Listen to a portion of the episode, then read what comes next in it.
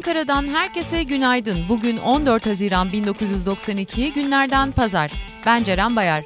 Haftanın gündemiyle bir kez daha sizlerleyiz. 7 Haziran'da yapılan ara seçimlerden Doğru Yol Partisi birinci çıktı. Seçim yapılan il merkezlerinden Van'da HEP'in desteğiyle SHP kazanırken Urfa'da ise DYP seçimin galibi oldu. Cumhurbaşkanı Turgut Özal, hükümetin hazırladığı yargı reform paketini veto etti. 9 Haziran günü Özgür Gündem gazetesi muhabiri Hafız Akdemir, Diyarbakır'da kurşunlanarak hayatını kaybetti. Yerel ara seçimler Türkiye 7 Haziran'da 341 belediye yönetiminin belirlenmesi için ara yerel seçimlere gitti. Seçimlerden DYP 1. SHP 2. ANAP ise 3. parti olarak çıktı. DYP ve SHP'nin toplam oy oranları %60'a ulaştı. Milliyet gazetesi 8 Haziran'da koalisyonun zaferi manşetiyle çıktı. Ara seçimlerde iki kent merkezinde seçim yapıldı. Van'da HEP'in desteğiyle SHP, Şanlıurfa'da ise DYP kazandı. Samsun'un Tekeköyü ilçesi Büyüklü beldesinde yapılan ara yerel seçimde ise iki çocuk annesi Aysel Şenel en yakın rakibine 200 oy fark atarak ilk bağımsız kadın belediye başkanı oldu.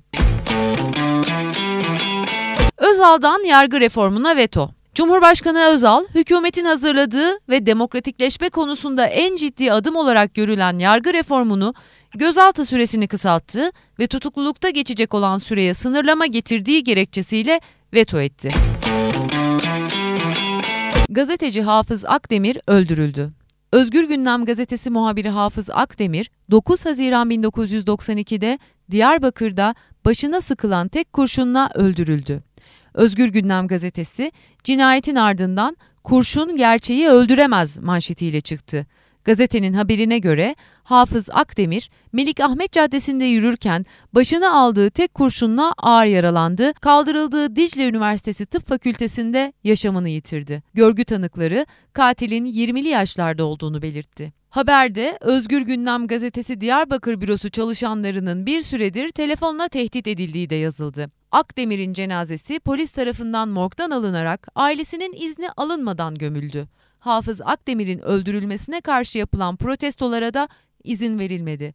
Protestolarda Diyarbakır'da 50, Adana'da ise 10 kişi gözaltına alındı. Hafız Akdemir 1984-1991 yılları arasında Diyarbakır cezaevinde yatmış, geçtiğimiz yılda tahliye olmuştu.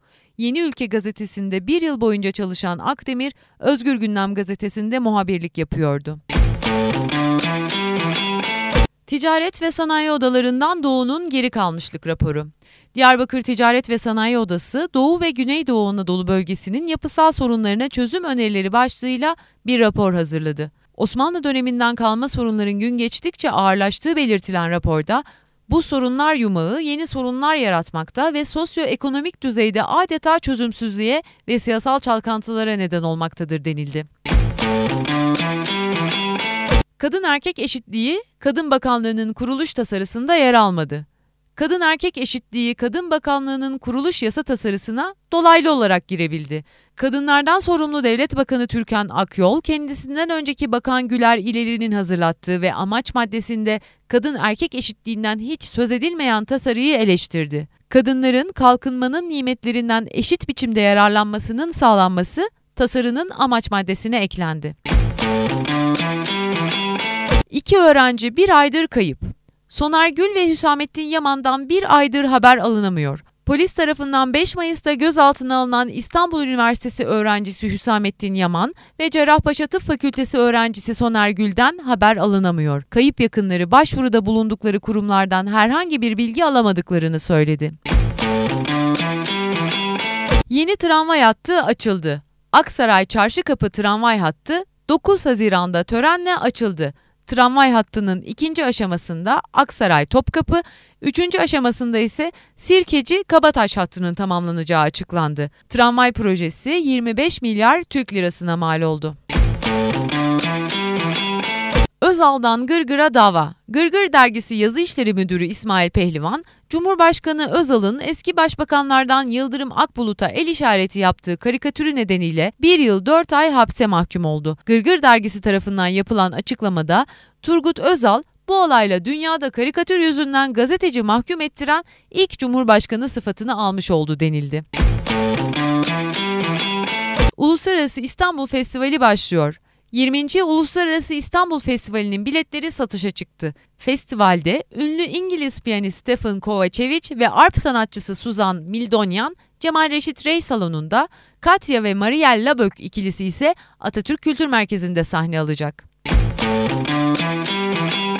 Pavarotti İstanbul'da İtalyan tenor Luciana Pavarotti İstanbul'daki konserini 9 Haziran akşamı Abdi İpekçi Spor Salonu'nda verdi. Konseri Yunanistan Başbakanı Konstantin Miçotakis, Türkiye Dışişleri Bakanı Hikmet Çetin, Deniz Baykal, Nurettin Sözen, Zülfü Livaneli, Küçük Emrah, Bülent ve Oya Eczacıbaşı, Erol Evgin, Onno Tunç, Üzeyir Garih gibi isimlerle birlikte 12 bin kişi dinledi. Bu haftanın da sonuna geldik. Dinlediğiniz haberlerin detaylarına ve daha fazlasına tanıklık.org internet sitemizden ve sosyal medya hesaplarımızdan ulaşabilirsiniz. Önümüzdeki hafta tekrar görüşmek üzere.